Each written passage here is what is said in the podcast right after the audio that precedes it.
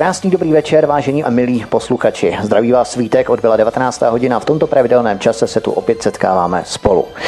Dnes si budeme povídat s lékařskou z ambulance na Barandovské poliklinice, která se přes 20 let specializuje na obor zvaný otorinolaryngologie. Pro některé z nás jenom velmi obtížně vyslovitelné slovo obnáší ušní, nosní a krční dutiny. Máte zánět dutin? Jak často jsme uslyšeli od lékaře tuto informaci? Nejde ale pouze o bolesti v krku, zánět středního ucha nebo rýmu. Ale kromě horních cest dýchacích se otorinolaryngologie, čili ušní, nosní, krční, zabývá i poruchami hlasu, který tvoří významnou část mezilidské komunikace. Potížemi sluchu, to jsou například různé ušní šelesty, potíže s rovnováhou, anebo třeba, byť jen velmi okrajově, poruchami spánku. Na mnohé věci dnes dojde řada. Já už to nebudu dlouho protahovat a přivítám tu lékařku z oddělení URL ambulance na Barandovské poliklinice Kateřinu Majerovou. Paní doktorko, vítejte u nás. Dobrý den. Teď mě možná napadlo, já vás v úvodu nazval lékařkou, nikoli doktorkou. Teď jsem si uvědomil, nevnímáte to vy doktoři tak trošku jako podřadné označení, že jste přece jenom vážená doktorka, nikoli jen tak nějaká lékařka. Je mezi tím třeba vůbec nějaký rozdíl, myslím, v tom významovém pojetí toho slova? Myslím, že v tom není rozdíl, že to je individuální a všechno je správně. Takže jste na to háklivý nebo citlivý vy doktoři, když vám někdo řekne lékař třeba? Ne, to vůbec ne. Operační a vůbec jakékoliv výkony v takové oblasti lidského těla, jakou je hlava, jsou noční můrou většiny pacientů, které něco takového čeká. Přece jenom hlava je hlava a někteří jsme na ní, aspoň tedy někteří eh, velmi hrdí, někteří zase citliví a bezesné noci nám úplně stačí vědomí, že máme jít druhý den třeba k zubaři.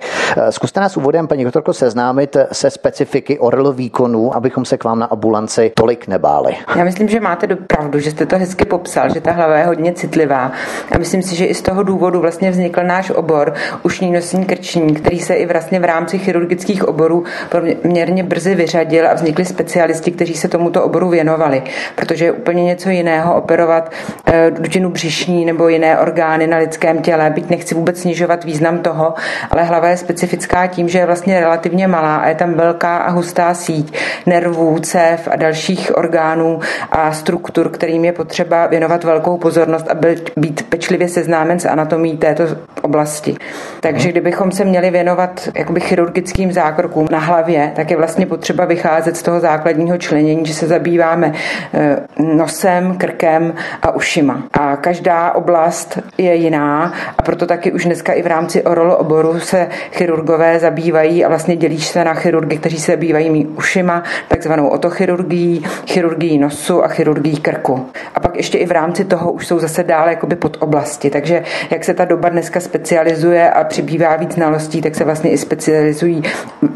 orolo lékaři na jednotlivé oblasti v rámci operativy. A nemyslíte, že lékaři orolo dříve, kteří studovali tuto část lidského těla, jakou je hlava, takže v podstatě uměli kompletně tento obor a čím doba pokročuje, tím se ten obor v podstatě více a více rozmělňuje, relativizuje, ani ne tak relativizuje, jako spíš rozděluje na různé ty obory, jako právě neurootologie, vestibulologie a tak dále.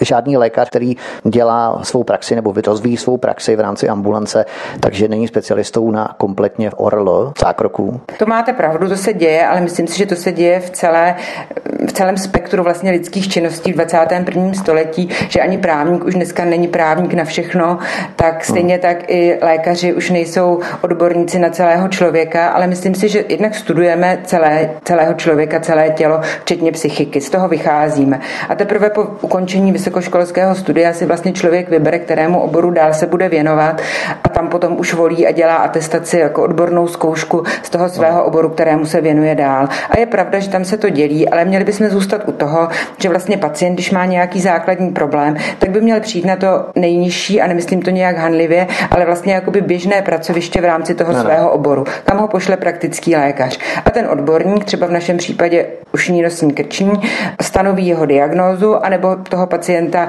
vyšetří základním způsobem a nasměruje ho potom dál, jestli je potřeba, potřeba navštívit další pracoviště, anebo ne. Hmm. A výhoda toho je, že vy vlastně můžete prosít e, pacienty, 90% z nich ošetřit sám, zaléčit je a sledovat nebo vyléčit a vypustit zase dál, prostě když hmm. nepotřebují další pomoc. A ty, kteří potřebují specializovanou pomoc, tak se můžete obrátit na vyšší pracoviště ve vašem oboru. Vy znáte jeho výhody, nevýhody, rizika, můžete tomu pacientovi popsat, ale předáte ho do další péče a to je pro něj výhoda. To znamená, že ti odborníci opravdu, kteří se specializují na určitá oddělení v rámci ORL, tak v podstatě nejsou přehlceni, překompenzováni nárůstem klientů, pardon, pacientů, kteří tam potom přijdou omylem, což se zjistí samozřejmě dodatečně. Přesně tak, snažíme se o to. Samozřejmě o to stanovit tu hranici, aby tam nebyli pacienti vyšetřováni zbytečně s diagnózou, která tam nepatří, nebo má být vyšetřena nebo zaléčena jinde, je těžký. Ta hranice není nikdy přesně daná. Vždycky část pacientů víte s jistotou, že tam jsou, část tam pošlete takzvaně jakoby pro jistotu, Jasně. proto aby nedošlo k podcenění jejich diagnózy nebo nedovyšetření. Takže určitě na obou stranách eh, těch, toho spektra pacientů, kteří se posílají do specializovaných eh, pracovišť, můžou hmm. být pacienti, kteří tam jakoby nepatří, ale tak to je prostě vždycky, že ne vždycky se trefíte ve 100% jakoby úspěšnosti, kdo tam už ještě být neměl a kdo už tam být měl. Hmm. Nejsou potom následně problémy s pojišťovnou, která by třeba nechtěla tyto zákroky uhradit, když se zjistí, ten pacient v podstatě tam šel jenom tak, řekněme, pro formu, aby se ujistili nebo přesvědčili, že eh, je všechno v pořádku. Myslím si, že pojišťovna tohle respektuje, že to prostě jo. je v rámci uh, dobrého vyšetření a v naší společnosti si myslím, že je vysoký standard Lepší eh, prevence vyšetření. Než, než... Přesně tak. Hmm. A že vlastně vždycky se vyplatí toho pacienta víc vyšetřit a vědět o něm víc a nenechat to onemocnění pokročit do další fáze, takže s tímhle se musí počítat, s tím není problém. I když Orlo je takový celosezónní obor, končí léto, začal nám podzim. Když se ohlédneme za létem, bývají v létě nějaké obtíže, které se vyskytují častěji než v nějakém jiném ročním období u mm. Orlo?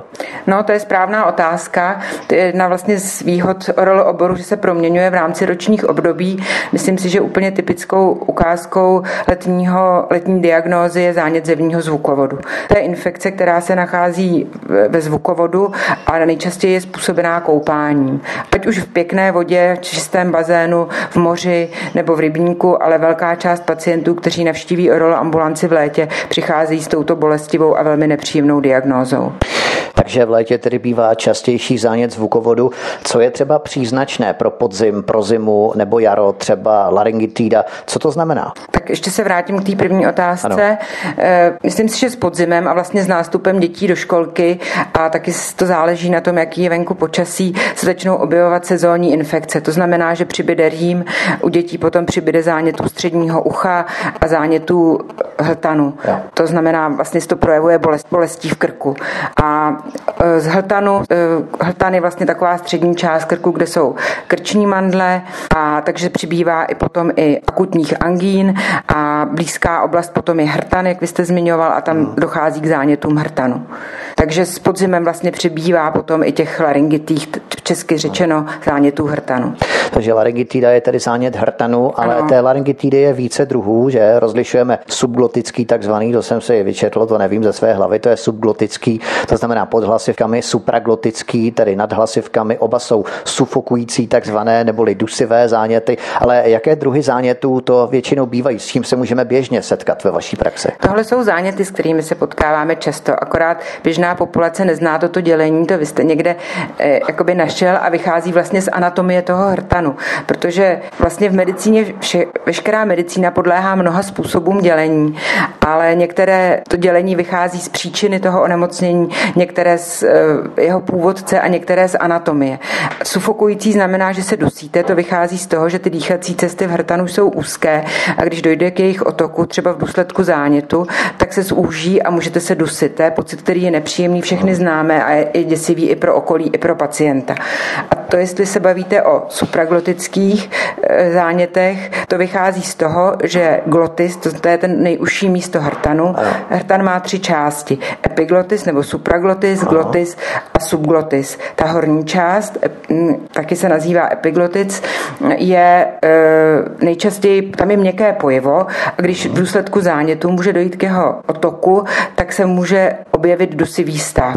Dřív to bývalo poměrně časté u dětí, ale od té doby, co se u nás začalo očkovat proti hemofilu, těchto zánětů výrazně ubylo a tyto záněty už u dětí téměř nevídáme, vídáme je občas u dospělých, ale nejsou časté.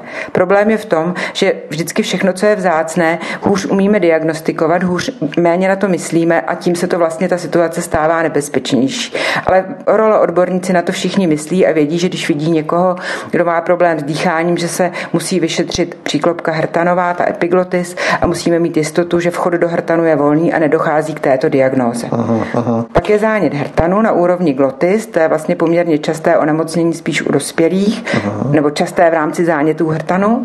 A pak je takzvaná subglotická laryngitída a to je zase doménou dětí, nejčastěji předškolního věku, kde zase toho kvality anatomické, to znamená pojiva měkké, měkkých tkání, může dojít k otoku pod hlasivkami a děti mají takzvanou laryngitídu. No a to jsem se chtěl právě zeptat, na rozdíl od nás, dospělí, není to právě nebezpečné, tyto dusivé záněty, sufokující záněty, eh, hlavně u malých dětí, které mývají dýchací trubice, na rozdíl od nás dospělí velmi tenoučkou, tak stačí jenom drobný otok a podmínky pro dýchání se u dětí značně zhorší právě než od nás dospělých. Myslím, že to není úplně tenkost, ale spíš průměr té dýchací trubice. Hmm. To je jenom pro upřesnění a jinak jako v principu máte pravdu, je to tak, ale zase na druhou stranu eh, děti nejsou sami, vždycky je v jejich blízkosti někdo, takže si myslím, že většinou díky tomu, že jakmile děti začnou mít první příznaky a prvním příznakem laryngitidy je většinou štěkavý kašel, tak už vlastně v někdo jejich okolí si toho všimne a začne konat nějaká opatření, takže nedochází k tomu, aby se děti opravdu hluboce dusily nebo došlo k nějakému poškození mozku z nedookysličení. Ale je to, je to akutní stav, dramatický pro celou rodinu, to, to s váma souhlasím a děje se to běžně. V létě bývá čas dovolených, mnozí lidé odlétávají na dovolené a potom přicházejí se zalehnutím v uších. Kdybychom se měli podívat přímo do středu uší, jak pracuje ucho při prudké změně tlaku, jak ten systém vlastně pracuje. Máme tu Eustachovu trubici, to jsme se všichni učili na základních školách. Jak tedy tento systém pracuje při prudké změně tlaku?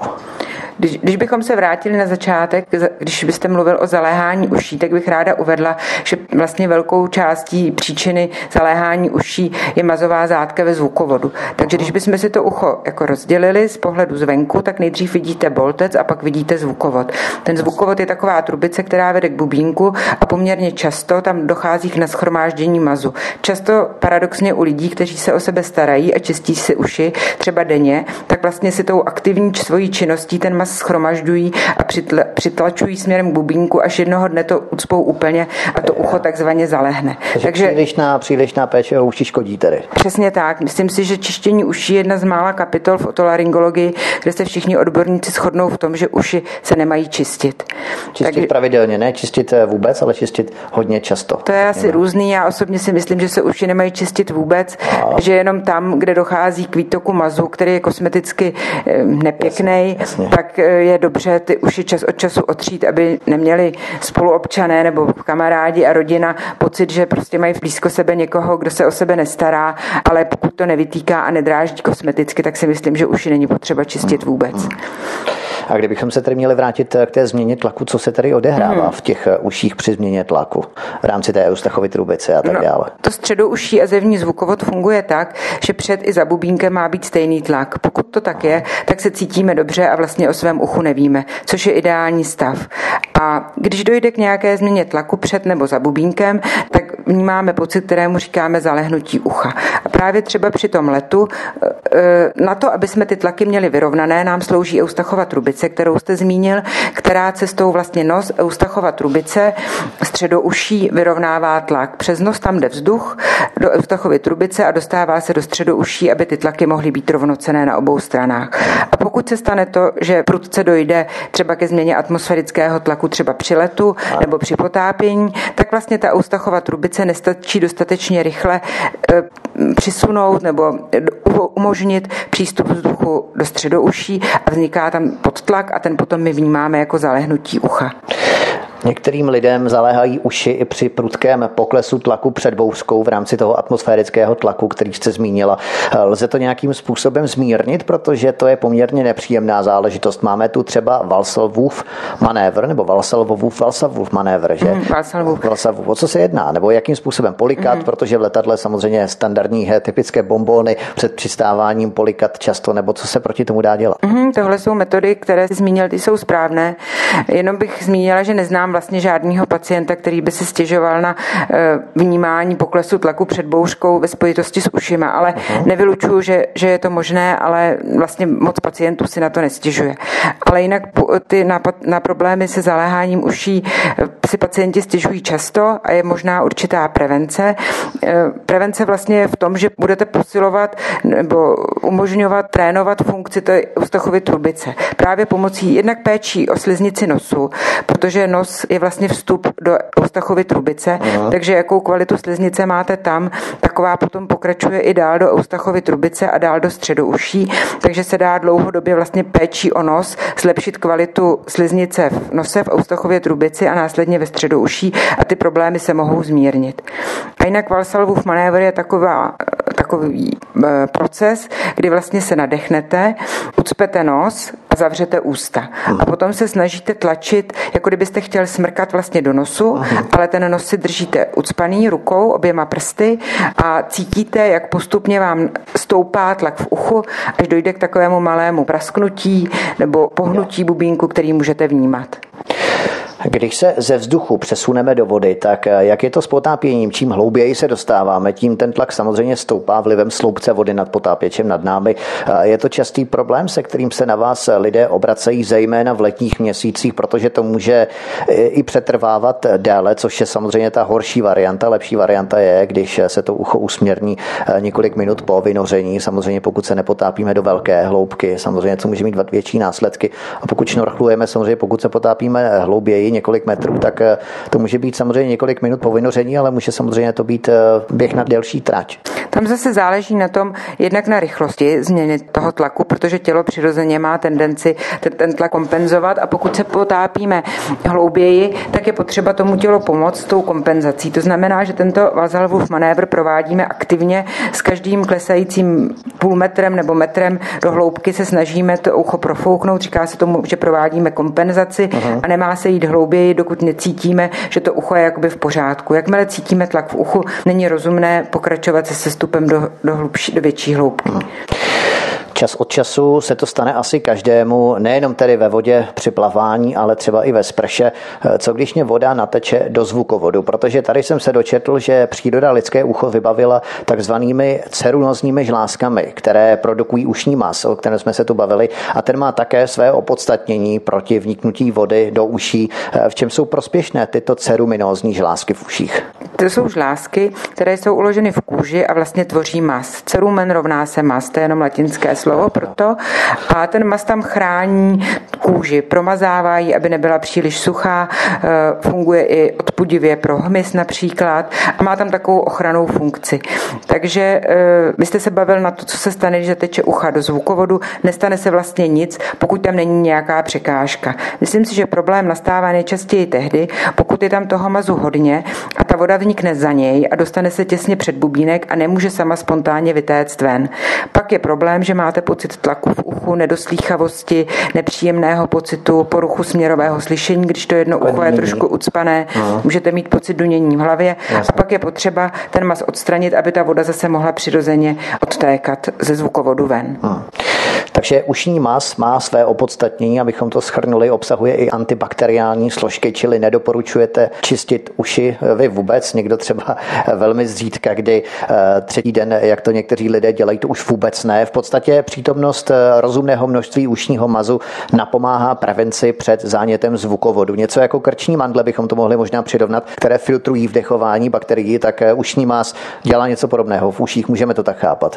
Myslím si, že je to trošku, že to funguje jinak, že tady je to opravdu jakoby mechanická věc a to, to chemické působení je menší a buněčné, protože to mas je jenom mas, nemá žádné buňky na rozdíl od krčních mandlí, ale určitý filtr a ochrana to je.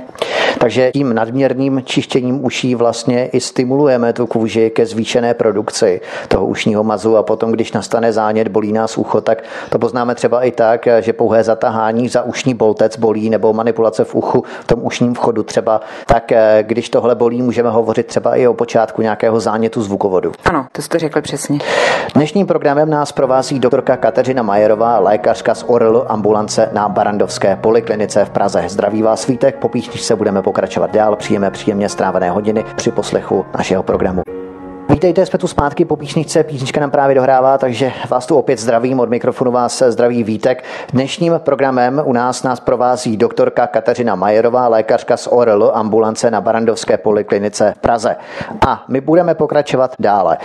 Všichni, kdo jsme chodili do školy, si pamatujeme, jak vypadá sluchové ústrojí. Máme zevní ucho, střední ucho, to jsou ty středoušní kůstky, kladívko, třmínek, kovadlinka a vnitřní ucho. Také jsme se učili, že v tom vnitřním uchu jsou takzvané vláskové buňky. A tyto vláskové buňky mají za úkol převádět energii jaksi mechanickou na energii elektrického potenciálu, která pak běží dál v tom sluchovém nervu.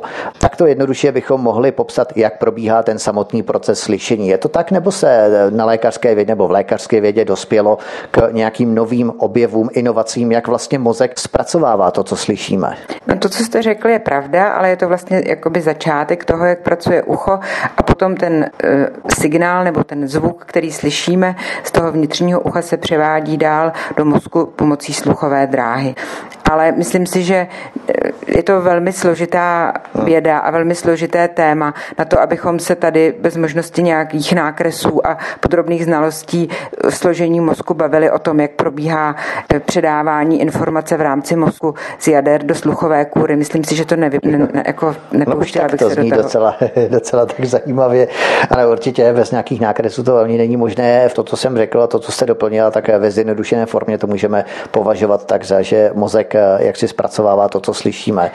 Potom tu máme trvalé pískání, hučení, zvonění nebo šumění v jednom nebo obou uších, což postihuje během určitého období života jednoho ze šesti dospělých lidí. Úhrnem se to nazývá ušní šelesty. Možná bychom měli vysvětlit, co všechno spadá pod ušní šelesty. Pískání v uších, takzvaný tinnitus. Eh, co dál, nebo jak se projevují pískání v uších šelesty? Je to taková těžká kapitola, která patří do našeho oboru.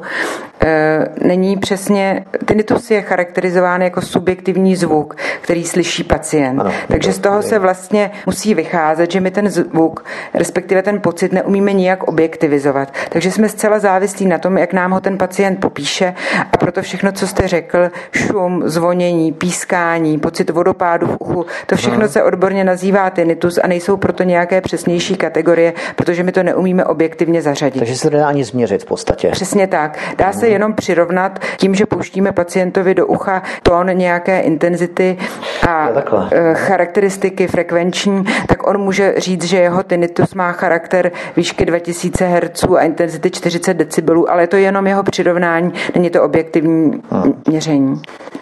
Takže se v podstatě jedná o zvuky, které nemají reálný základ, neslyší je ostatní lidé, slyší je právě jenom ten pacient, čili šelesty není jakési šustění, šumění v uších, ale může to být klidně i pískání, byť se tohle všechno nazývá šelesty. Eh, my na tyto ušní šelesty můžeme nahlížet z různých úhlů a jedno z těch hledisek je příčina, tedy kde ten ušní šelest vzniká. Máme vnitřní ucho, střední ucho, typické jsou nitroušní šelesty. Jak se v tom máme potom orientovat? Zkuste nám vysvětlit vznik nebo příčinu těch šelestů, co bývá důvodem jejich vzniku, proč vůbec vznikají, nebo proč nám píská v uších, pokud opomeneme ty základní elementární záležitosti, jako je třeba změna tlaku a tak dále.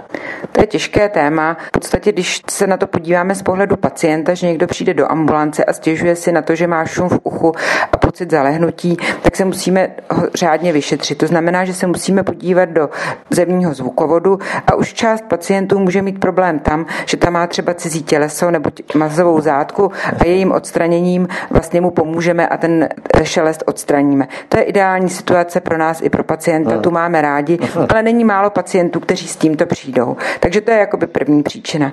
E, pak dál může příčinu způsobovat střední střední ucho, třeba když je tam dochází k zánětu, tak tam může vzniknout tekutina, výpotek v tom středu uší a i tam může být příčinou pískání nebo pocitu praskání nebo prostě pocitu zvuků v uchu. Takže to je střední ucho a pak se samozřejmě dostáváme do toho vnitřní ucha, kde my jako předpokládáme, že ten tinnitus nebo to zvonění v tom, těch uších vzniká, ale vlastně protože to vnitřní ucho je uloženo velmi v hloubi hlavy, v hloubi lepky, v skální kosti hluboce, eh, my nemáme žádnou možnost nějak si ho prohlížet, vidět co dělá, jak funguje a pracuje. My máme možnost si ho zobrazit, třeba pomocí CT nebo pomocí magnetické rezonance, ale tam nevíme nic o funkci, tam víme něco o jeho anatomii, ale o tom, jak to funguje a jak se liší ucho člověka, který tinnitus má a ucho člověka, který tinnitus nemá, to se prakticky nikdy nepodařilo jakoby popsat, že by tam byl nějaký významný rozdíl, aby jsme z toho vycházeli při diagnostice nebo léčbě.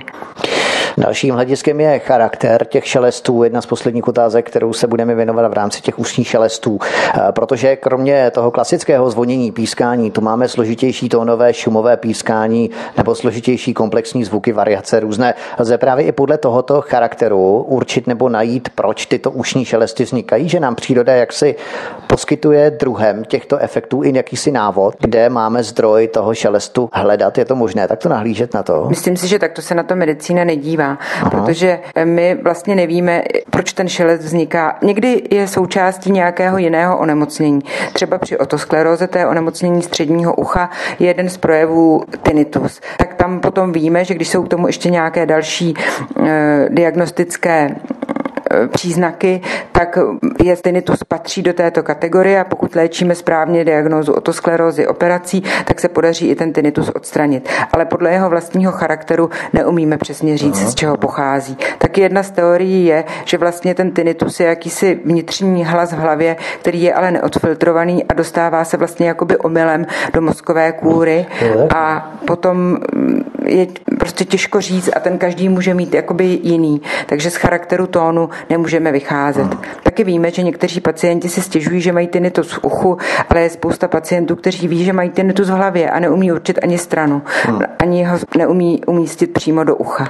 Někteří říkají, že kdyby se ten člověk nesoustředil přímo na ten tinnitus, že by ho jaksi nevnímal, že to je do určité míry i psychologická záležitost, že to není pouze, řekněme, ta medicínská, ten medicínský charakter tinnitus jako takový, objektivně, že tam v tom uchu je, ale kdyby se na něj nesoustředil, že se s ním dokáže do určité míry zžít a dokáže se orientovat a v podstatě nemusí ho nebo může ho po určité době přestat vnímat ten tinnitus. Je to možné? Je to tak. Taky většina pacientů s tinnitem eh, po první fázi zneklidnění a po vyšetření a částečném uklidnění toho, že se nejedná o významný příznak nebo významný stav a onemocnění, se s tím naučí žít a vlastně nevnímají ho přes den. A ty problémy Jasně. s tinnitem často pacienti mají až na večer nebo v době, kdy jsou v klidu, kdy jsou o samotě, kdy prostě ten tinnitus vlastně vystupuje nejvíc na pozadí a ruší je. A proto jedna z nejčastějších nebo častých doporučení našim pacientům s touto diagnózou je, aby tinnitus přijali, naučili si s ním žít a ne, jako snažili se ho nevnímat. Není to rezignace z pozice orelu? Ne, ne, ne. Musí to proběhnout tak, že ten pacient je řádně vyšetřen, protože jsou diagnózy, které se s ním vážou a byla by chyba tyto diagnózy opomenout a neléčit. Hmm. Ale pokud je pacient řádně vyšetřen na orelo oddělení, včetně vyšetření sluchu, pokud je pacient vyšetřen na neurologii, případně ještě na dalších odděleních, která mohou pomoci stanovit jeho diagnózu a na žádnou patologii se u něho nepřijde, tak je správné toho pacienta poučit, uklidnit a naučit ho přijmout onemocnění. Teď mě napadá, co třeba taková prudká změna teploty, které jsme vystaveni zejména v zimě, kdy z vyhřáté vytopené místnosti přejdeme do venkovního minus 10 stupňového mrazu nebo i většího mrazu, prudšího mrazu. Mnohdy pocitujeme i lehkou bolest ucha. Může tohle mít za následek třeba rozvinutí nějakého závažnějšího nitroušního poškození, zánětu a tak dále? Myslím, že to není obvyklé. Ne. V medicíně se těžko dá říct, že nikdy není nic možné. Medicína je prostě obor, kde všechno je možné v dobrém i špatném slova smyslu, ale není to obvyklé. A ten zánět eh, středního ucha ale není způsoben zvenčí, že? Ale tou cestou, kudy se dostane zánět středního ucha do středního ucha, což je nosohltan, je to tak? Nebo čím bývá nejčastěji? Nejčastěji je zánět středního ucha způsoben e, přesunem infekce, která přichází z nosu, to znamená vstupní branou je nos, potom nosohltan a přes eustachovu trubici se infekce šíří do středu uší. To je obvyklá vlastně cesta přístupu a z toho vlastně vychází i náš obor, který se nezabývá extra uchem, ale vlastně byl tak takto z těchto anatomických souvislostí koncipován jako ušní nosní krční, protože tyto tři části hlavy spolu velmi souvisí. Já jsem slyšel, že se dnes už ustupuje od metody léčby píchnutí do ucha, takzvané paracentéze, což byla dříve častá léčba zánětu středního ucha. Paracentéza je vlastně mini-invazivní jakýsi zákrok, narušuje se tím přece jenom integrita těla. Je to pravda? Ustupuje se od toho dnes? Je to pravda, ale přesto bych řekla, že paracentéza je výkon, který spoustě pacientů přinesl velkou úlevu a je určitě dobré, pokud zůstane ve spektru našich výkonů v přiměřené míře. U rychle probíhajícího středoušního zánětu, pokud se provede dobře paracentéza, tak přinese pacientovi ve směs dětem velkou úlevu. Takže určitě bych ji nezavrhovala, ale rozhodně to není tak, že každé ucho, které bolí, by se mělo píchnout takzvaně. Takže není potom eh, v podstatě horší bubínek, co by orgán, který je velmi citlivější a potom stačí jenom málo, aby se třeba protrhla, tak podobně v dospělosti, když už jednou proběhne ta paracentéza třeba v dětském věku. Ne, ne, ne, to je dané, ne. ta kvalita bubínku je daná množstvím zánětů, které ten pacient e, za svůj život potká. A když potom někdo trpí na opakované záněty, tak má nižší kvalitu bubínku a stejno, jestli se opakovaně píchala, anebo jestli ten bubínek praskal spontánně vlivem zánětu. Takže zánět středního ucha, hnis za bubínkem se dnes řeší spíše antibiotiky nebo léky, které slouží k oplasknutí té nosní sliznice a tak dále. Přesně tak. Přístup k středoušnímu zánětu měl, by měl vždycky vést přesnost, tak jak jsme se bavili o tom, že ten zánět vzniká a někdy se antibiotika dávají, někdy ne. To záleží na množství vedlejších příznaků, které a na nálezu na bubínku, který vidíme u pacienta v tu chvíli, kdy ho vyšetřujeme. Teď mě napadá trošku taková mini odbočkou. Mini odbočku si uděláme, protože já jsem tu měl doktorku z Brněnské nemocnice, která je specialistkou na neonatologii, to znamená předčasné porody. Existují vůbec dnes eh, přístroje, které dokážou změřit sluch u novorozenců? Zdá třeba je v pořádku. Slyšel jsem něco o otoakustických emisích. Co to znamená? To je taková metoda, která se zabývá vyšetřováním sluchu objektivní metodou. To znamená, že není závislá na spolupráci toho vyšetřovaného. Ano, a je pravda, že už u malých dětí i předčasně narozených se dá vyšetřit, jestli ty děti mají nebo nemají poruchu sluchu. To znamená, jak jsme na začátku zmiňovali ty vláskové buňky ve vnitřním uchu, tak eh, ty buňky, jak si vydávají energii, která se potom přes střední ucho dostává přes bubínek do zevního ucha, jak se popisovala ty, ty procesy, jakým způsobem to probíhá. A ta energie je právě ten zvuk těch vláskových buněk a to se prý nazývá eh, ty emise, když jsem si nastudovával ty materiály. Nějak tak jsem to z toho pochopil. Ano, Nevím, je to, to tak, že akustické emise jsou zvuk, který vzniká při pohybu zevních vláskových buněk. To jsou buňky, které jsou uloženy ve vnitřním uchu, tam, kde dochází právě převodu zvukové nebo e, zvukové energie na elektrickou, jak jste popisoval, tak tam jednou součástí toho složitého procesu jsou zevní vláskové buňky. A když je podráždíme nějakým zvukem, tak oni se zapohybují a vlastně my jsme schopni Aha. sejmout jejich zvuk a pomocí speciálního přístroje to nějak zobrazit, že tam došlo k nějaké aktivitě. Potom můžeme říct, že u, u toho, tam, kde docílíme určité odpovědi v rámci těch otoakustických emisí, je u toho daného člověka, respektive u jeho ucha, protože se měří každé ucho zvlášť výbavná odpověď a před, nepředpokládáme tam vadu sluchu. Široce diskutovaným tématem je ochrana sluchu před hlukem. Jak intenzivní hluk už by mohl náš sluch trvalé poškodit? Nemám na mysli extrémy jako koncerty nebo zbíječku a tak dále, ale prostě takové standardní situace, kterými můžeme být vystaveni každodenně. Tak eh, jakým způsobem můžeme už trvalé ten náš sluch poškodit v rámci vystavení určitému zdroji hluku? To záleží na tom, jak často se ten e, zvuk, jak se v jeho, často v jeho prostředí vyskytujeme. Něco jiného je, když jednorázově použijeme cirkulárku nebo se jdeme okolo hlasitého zvuku, tam to nevadí, ale pokud jsme tomu eh, hlasitému zvuku exponováni často a pravidelně, tak tam už prostě je velké riziko poškození a je na místě ochrana. Protože co platí pro poškození sluchu hlukem, je to, že jediné, co má smysl, je jeho ochrana. Jakmile už k tomu poškození dojde, pokud to není jenom přechodná věc, jak jste zmínil třeba po návštěvě koncertu, kde ten sluchový aparát má schopnost regenerace, tak tam potom už s tím nic neuděláme. Takže základ je prevence a nosení sluchátek, byť to není příjemné a oblíbené. Dnes si každý právě stěžuje, že mnoho mladých lidí nosí sluchátka, pouští si do nich hudbu maximálně hlasitě. Stává se vám teď dříve než třeba častěji, protože vy přece jenom svoji praxi provozujete 20 let, tak změnila se nějak skladba problémů, se kterými k vám pacienti dochází? Třeba, že by se zvyšoval podíl těch, kterým byl právě poškozen zvuk, poškozen sluch díky nadměrnému vystavení hluku z pozice těch sluchátek třeba? Nebo změnilo se třeba, třeba nějakým způsobem, s čím k vám chodí lidé dnes a s čím k vám chodili třeba před 15, 17 lety? Když to zhodnotíte tak? Ne, neumím, neumím to říct. Nemyslím si, že by v souvislosti s používáním sluchátek nebo mobilních telefonů se to zatím už promítlo, ale myslím si, že abychom viděli takovéto změny, že je potřeba delší časový úsek. Mm-hmm. Takže to v podstatě stejné, tak jako před 10-15 lety. Ty problémy se neustále opakují cyklicky, nejsou žádné třeba větší problémy, které dříve se nevyskytovaly tak často jako dnes. Neumím, neumím si teď ne. vybavit žádnou mm-hmm. takovou situaci, kterou bych uměla zmínit. Napadá mě třeba, co třeba takový příliš zabasovaný zvuk, jednoduše nízké frekvence, vibrace, které více rezonují, typicky subwoofer, eh, jak si jeho basový reproduktor na maximum, na úkor ostatního frekvenčního spektra hudby, nebo jaký trvalý příjem frekvencí je nejškodlivější a který narušuje kromě samotného sluchu třeba i sluchově rovnovážné ústrojí, pokud bychom to mohli takto, eh, řekněme, očkálovat, kvantifikovat, jestli je to vůbec možné. Neuměla bych říct, nebo netroufla bych si říct, že, že nemůžou být, ale prostě v rámci běžné praxe se s tímto nesetkáváme.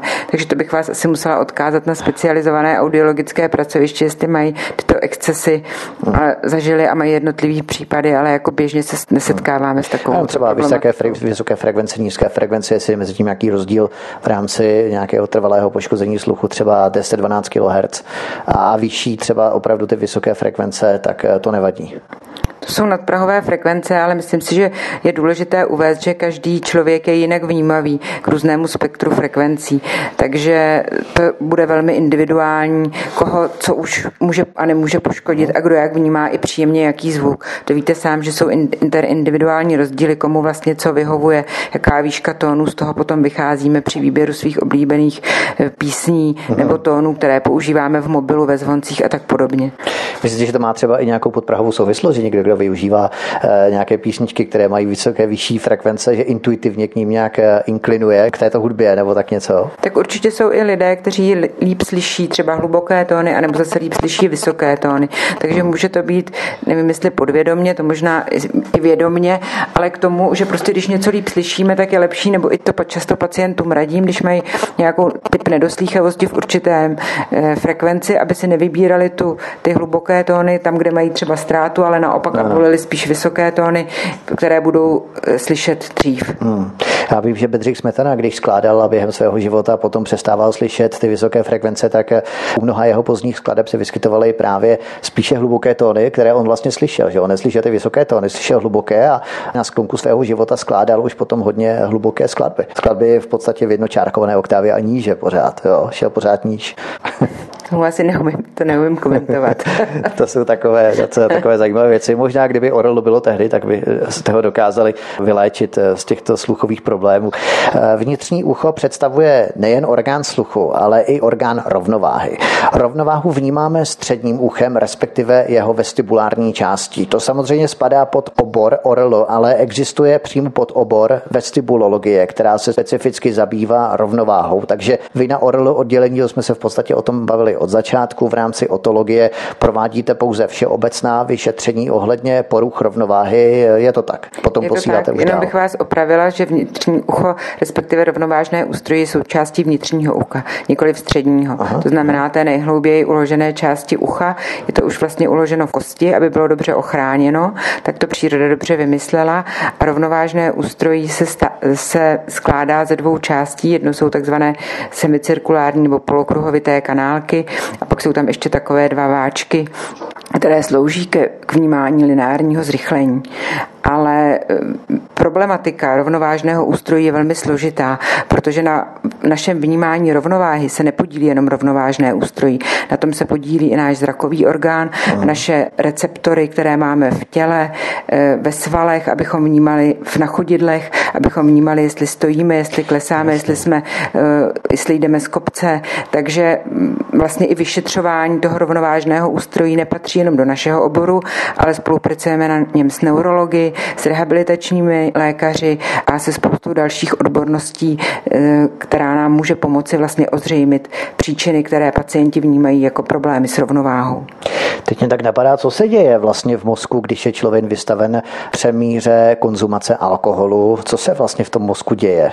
No tak to co má zrovna na vinu mozeček, takže tady to by patřilo víc neurologům, Aha. protože mozeček nás informuje o tom, v jakém stavu se nacházíme, jestli ležíme, sedíme a to jsou ty poruchy, které jsou spojené s alkoholem. Tam prostě dochází k jeho jakoby odpojení nebo nedobré funkci a proto máme problémy, které známe. Takže dochází k jakési nesynchronizaci, respektive ty, tyto dvě složky spolu nekoordinují nebo nekooperují. Přesně tak, tak přesně tak. Aha. K dobré rovnovážné funkci je vlastně potřeba, aby všechny ty orgány, které se na tom podílí, spolu dobře spolupracovaly. Určitá výhoda je, že pokud dojde k výpadku jednoho z těch orgánů, třeba k výpadku v rámci porušení vnitřního ucha, tak ty ostatní orgány, třeba oči nebo ty proprioceptivní orgány ze svalů jsou schopni po čase převzít jeho funkci.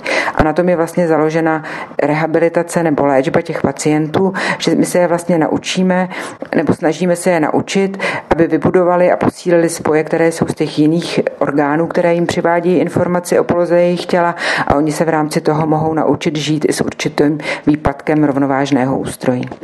Jak vlastně vypadá taková porucha rovnováhy, když za vámi přijde třeba pacient, jak se doberete do pátráte té diagnozy poruchy rovnováhy? Máme základní čtyři kategorie poruch rovnováhy ve smyslu závratí, ale jak to popisují samotní pacienti? Neudrží se na nohu, omdlí, nebo jak to vůbec vypadá, co oni říkají? To je velmi zajímavé, ty příznaky mohou být různé. Vlastně musíme si uvědomit, že ty poruchy rovnováhy můžou být akutní a chronické. Takže pokud si vezmeme nějakého akutního pacienta, tak vlastně ty pacienti se, je to zase míra postižení je různá od mírné, že jenom vědí, že se to s nima točí a nejsou jistí, až protože se necítí dobře, mají e, nutkání ke zvracení nebo někteří zvrací, někteří nejsou schopni přijít prostě sami bez doprovodu. Ale je to velmi různé. Hmm.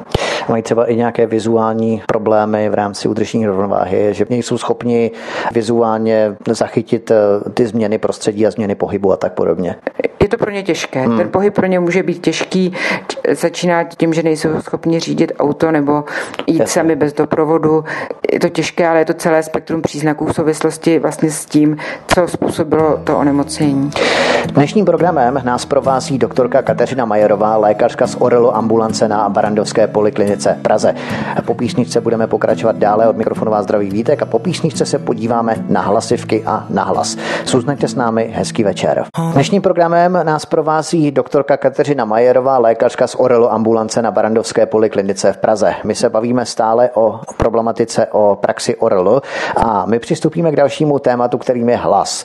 Hlas je se sluchem úzce spojený, hlas nevnímáme ničím jiným než právě sluchem. Bývají herci, zpěváci nebo i moderátoři eh, vašimi častými pacienty, když eh, na to se specializuje samozřejmě foniatrie. Eh, já vůbec nerozumím, Orelo je jaksi sjednocující oddělení, které se potom větví právě do těch oddělení, jako jak jsme mluvili, neurootologie, vestibulologie a tak dále. A foniatrie, nebo jak to vlastně? Foniatrie je úplně, úplně jiný obor, že v podstatě? Ne, ne, ne. Foniatrie je obor, který vychází z ORL. Základní vzdělání a zkouška musí být z ORL oboru atestace a teprve poté se, pokud se někdo rozhodne věnovat hlasu a sluchu, tak si může udělat nástavbovou specializaci, na, která se věnuje foniatrii. Takže vlastně každý foniatr je původem otorinolaryngolog. A člověk, který má problém s hlasem, tak už rovnou zamíří k foniatrovi. Ani nechodí v podstatě na ORL, na tu všeobecnou eh, polikliniku, ambulance. To je asi individuální, jak má kdo možnost. Množství foniatrů je výrazně nižší u nás než uh-huh. otorinolaryngologů, takže si myslím, že správný postup je, že pacient by měl být nejdřív vyšetřen na ORL a část pacientů, která nemůže být úspěšně léčena nebo má dlouhodobé potíže, tak je potom nebo má specifický problém, tak je potom odeslána na foniatrii. Hlasová hygiena je samozřejmě velmi důležitá právě pro skupiny, které jsem jmenoval výše. Dočetl jsem se, že prý káva je nezdravá pro hlasivky, že vysušuje sliznici, zhoršuje hlas. Já se přiznám, že při většině rozhovorů rád popím kávu ve svém studiu pro celkovou pohodu, takže to dělám špatně pro svůj hlas. To je velmi individuální. Někdo na odvodnění může být citlivý více, někdo méně. Myslím si, že vždycky u těchto věcí je potřeba vycházet z individuální zkušenosti. Netroufla bych si paušálně odmítat kávu jako příčinu nebo popsat jako příčinu potíží s hlasem. Jaká bývají nejčastější onemocnění hlasivek, kromě takových, eh, které si dokážeme asi představit všichni jako lajci, chrapot, zvýšená hlasová únavnost, ztráta intenzity hlasu a tak dále. Eh, jaké bývají většinou ty nejčastější problémy? Já si myslím, že jste to popsal přesně, protože hlasivky mají tu specifiku, že nemají vlastně příliš mnoho diagnóz, ale mají rozdílné zastoupení. A nejčastější příčin, nejčastější problémy s hlasivkami jsou chrapoty v rámci zánětů, anebo potom, když se nebudeme bavit o zánětech, tak další skupinou nemocí, které mohou postihnout hlasivky, jsou nádory. A potom jsou už to vzácnější onemocnění. Ale i nádory patří mezi vzácná onemocnění. Zmínili jsme tu třeba chrapot. Málo kdo, kdo má chrapot, dva, tři dny s tím půjde asi k lékaři, takže předpokládám, že vás naštíví pacienti, které chrapot chrápí často a opakovaně asi, že? Je to tak. Člověk, který je zvyklý namáhat hlas profesionálním zpěvem nebo častým mluvením, vystupováním na veřejnosti, má samozřejmě ten hlas trénovaný na větší zátěž. Je to jakési fitness centrum pro hlasivky, kdybychom to tak měli nazvat, přirovnat. Ale přece jenom bez spojení s tím bývá častou příčinou typicky chrapot. I mně se to třeba stává, když mluvím nepřetržitě s krátkými pauzami třeba dvě nebo tři hodiny. Na konci nemám tu barvu hlasu takovou jako třeba na začátku. Je to standardní situace, je to normální, stává se to běžně, nebo je to něco už, co by zasluhovalo třeba zvýšenou péči? Je to obvyklé a je to dané několika věcmi, které se na tom podílí. Jednak na vaší aktuální kondici, na to, jestli jste, ta sliznice je v dobré kondici, je dobře vlhká, potom je to na prostředí, v kterém se pohybujete, jestli je tam dobrá vlhkost, prašnost a potom je to i stav, respektive způsob, jakým s těmi hlasivkami pracujete. Orl, možná je to právě tou kávou, kterou konzumuji. No. Takže jsem na to individuálně v podstatě háklivý, ale Orl, respektive foniatr, disponuje speciálními optikami, díky kterým si může prohlédnout tady ty hlasivky. Jak by měly zdravé hlasivky vypadat? Protože zjednodušeně řečeno, jedná se o dva dost tenké vazy v oblasti chrupavky štítné, respektive ohrysku, lidově řečeno. Hlasivky jsou součástí hrtanu, věnuje se tomu hrtanová chirurgie. Uveďte nás do toho jako specialistka doktorka Orl, co je vlastně hlas, kdybychom si měli popsat hlasivky, jak vlastně fungují, jak vypadají. K vyšetření hlasivek bych chtěla říct tolik, že vlastně schopnost vidět hlasivky máme už asi od druhé poloviny 19. století, kdy bylo skonstruováno takzvané laryngoskopické zrcátko, což je vlastně běžné zrcátko na speciálním nástavci, pomocí kterého jsme schopni vidět do hrtanu na hlasivky. V dnešní době ale už se použití tohoto zrcátka stává méně častým a nahrazujeme ho eh, endoskopií, to znamená zařízením, takzvaným endoskopem, kde, se, kde máme přímý zdroj světla, který nám posílá poprsek do hrtanu a díváme se na hlasivky přímo. Některé přístroje umí, mají i zvětšovací lupu, takže můžeme ty hlasivky vidět nejen přímo, ale můžeme je vidět i ve zvětšení, což je pro nás výhoda. Jinak správné zdravé hlasivky jsou vlastně takové dva stříbrné proužky, které jsou napjaty v hrtanu, tak jak jste říkal, a mají být hladké, lesklé a dobře symetricky se pohybující. Uh-huh. Liší se třeba nějak hlasivky ve své délce u mužů a u žen? Liší se, protože je to dáno velikostí hrtanu.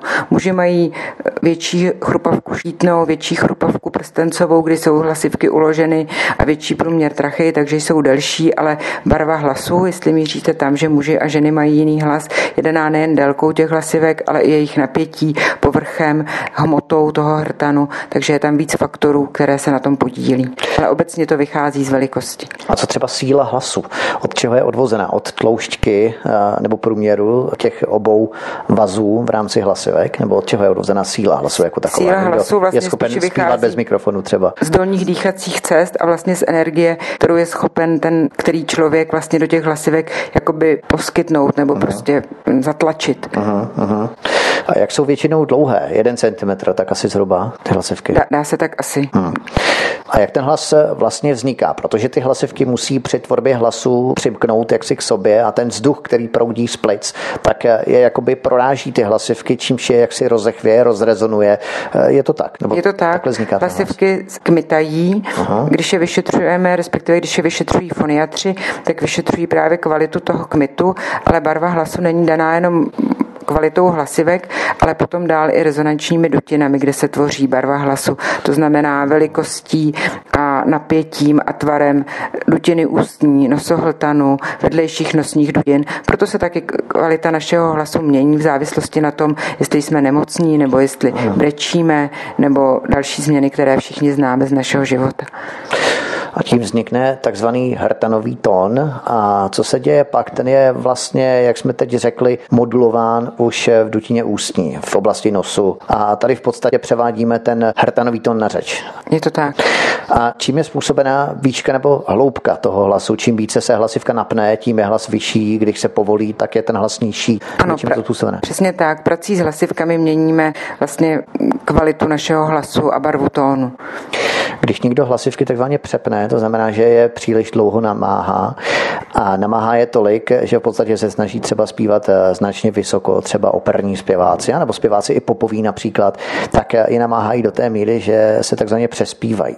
Co to znamená, když eh, ty hlasivky hodně přepínám, že ten, ten sval, jak si se unaví? Jednak se může sval unavit a může tam dojít eh, ke vzniku otoku, to je při dlouhodobém přetěžování, anebo tam někdy může dojít opravdu k akutnímu poranění, že tam vlastně dojde k e, prokrvácení té hlasivky. To potom vidíme, když se podíváme do hrtanu na hlasivky, tak vidíme asymetrický nález, že třeba jedna hlasivka je opravdu na, jakoby naplněná krví, tak jako můžeme vidět to v jiných orgánech, třeba v oku, prasklou žilku, tak vlastně podobným způsobem může vypadat i hlasivka. Na hlasivkách může být třeba zánět, což vyžaduje antibiotickou léčbu, ale může tam být i polip, což vyžaduje chirurgický zákrok. O co se jedná? Co představuje ten polip na hlasivce? No, polip je vlastně takový jakoby výrůstek, který způsobuje nerovnost té hlasivky a ty hlasivky potom k sobě nemohou domykat, protože ten polip tam překáží.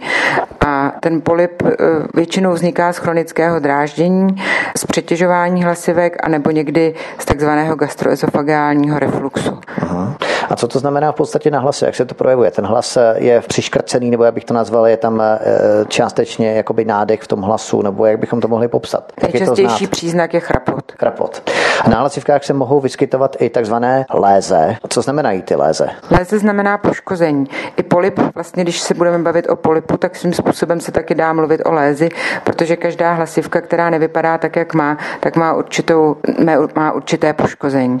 Ale ta variabilita toho, jak může být poškozená hlasivka, není v rámci našeho jako hloubky našeho rozhovoru velká. Ano. Prostě hlasivka je buď to poškozená nerovným povrchem, otokem, anebo nějakým výčnělkem, výrůstkem, ať už je to polip, cysta nebo prokrvácení, ale není to velmi pestré spektrum.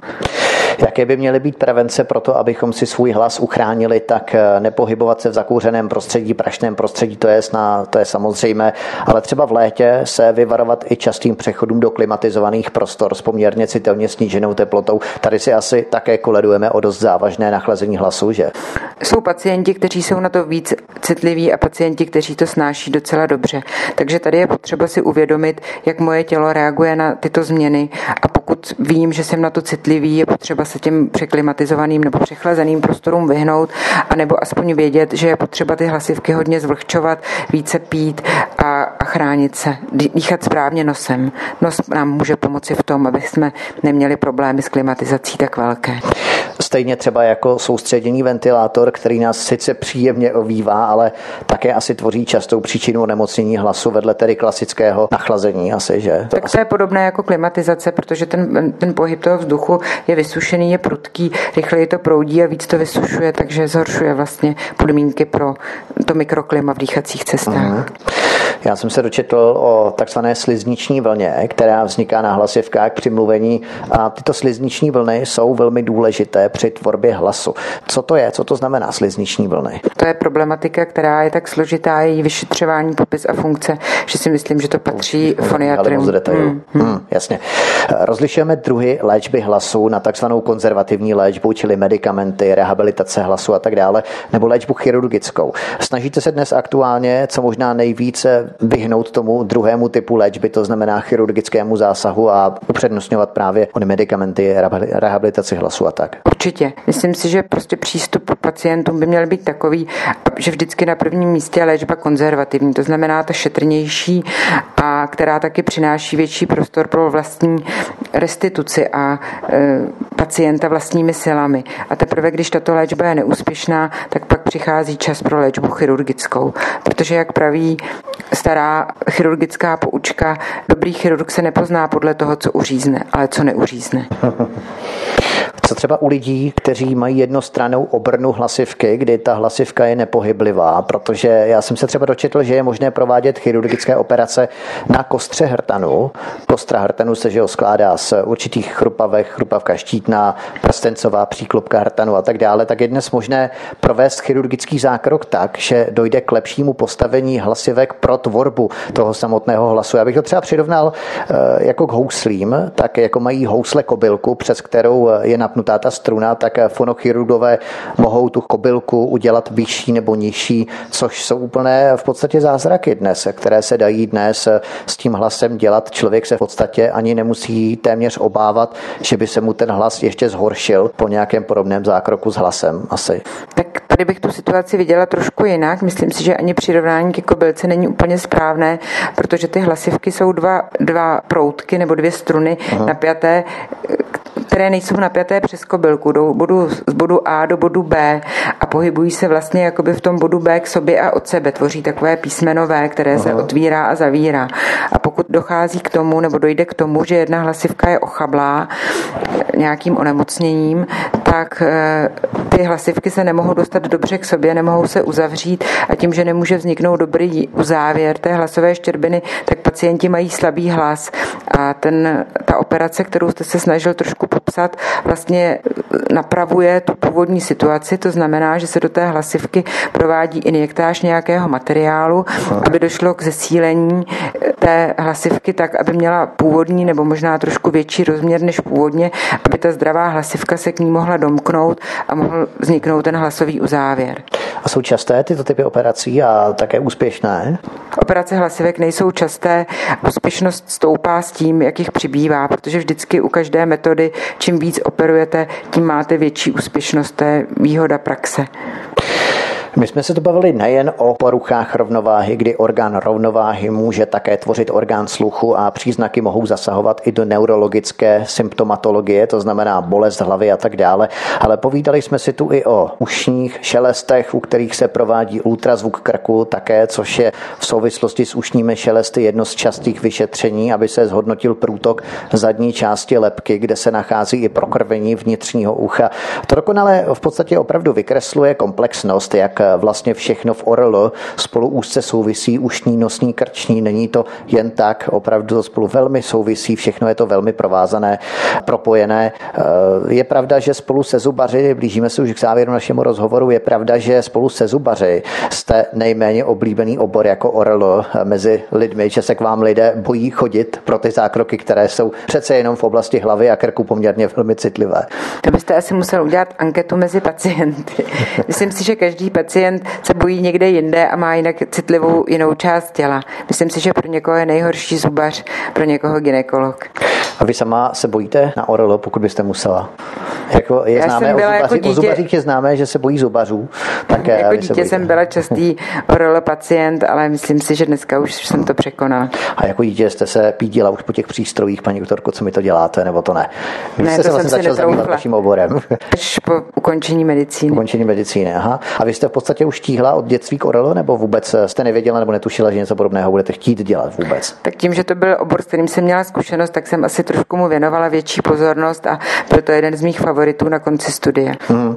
Vy jste s ním měla zkušenost v jakém smyslu? V rodině jsem... byl někdo v orelu u vás, ne? Ne, ne, ne, že ne. jsem sama byla pacient dětský. Jo, orelo pacient. Takovýmto způsobem, aha. Takže už vás to zajímalo, v podstatě vás to učarovalo. Jiné děti se bály a vy jste naopak se těšila, nabádala jste je. Ne, to bude dobrý, podívej se, co tam mají za přístroje. Tak při nejmenší můžu říct, že vím, že se to dá zvládnout. Ty zákroky, které vy dnes provádíte dětem, tak eh, jsou hodně asi šetrnější třeba než dříve. Eh, nejsou vůbec v podstatě bolestivé. Děti mají důvod brečet spíše u praktického lékaře než u vás. Myslím si, že je to individuální. Jsou děti, kteří k nám chodí rádi a opravdu vlastně přichází s úsměvem a odchází s úsměvem a jsou spokojené. A samozřejmě jsou děti, které se bojí, některé děti se bojí všeho a některý, Jasně. netroufla bych si říct, že ty výkony jsou všechny nebolestivé, protože bolest je velmi subjektivní a to, co pro někoho je příjemné, jako třeba čištění ucha, tak pro někoho je bolestivé a nepříjemné a může to být pro traumatizující. Takže netroufla bych si to hodnotit. Vždycky je potřeba mít velkou, velký respekt k vnímání toho, kterého pacienta, těch věcí, které my děláme. Vy jste nabádala naše posluchače a v podstatě pacienty k tomu, abychom si nečistili uši k vám, když někdo přijde se špinavými ušima, tak je to pro vás lepší situace, než když je má čistá.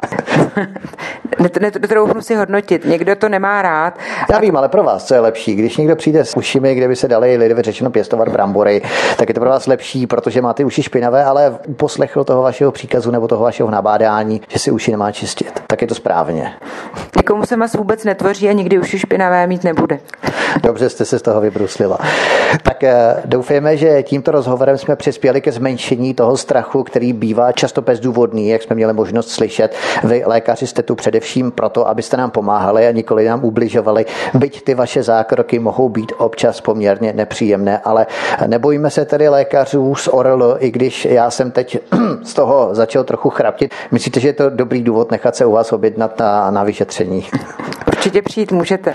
Fajn, tak eh, možná to bude i dobré ustanovit jako třeba nějaká soutěžní kvízová otázka, třeba poukaz ročník vašemu vyšetření, pokud někdo uhodne nějakou otázku, kterou bychom mohli položit, ale to třeba nikdy příště.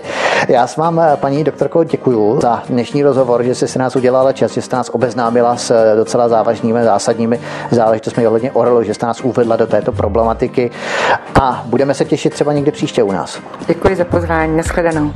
Dnešním programem nás provázela doktorka Kateřina Majerová, lékařka z Orelu ambulance na Barandovské poliklinice v Praze. To by bylo vše od mikrofonu a zdraví vítek. Já vám děkuji, přeju vám příjemný poslech a příjemně strávené hodiny při poslechu dalších pořadů a budu se s vámi opět těšit příště naslyšenou. Hezký večer.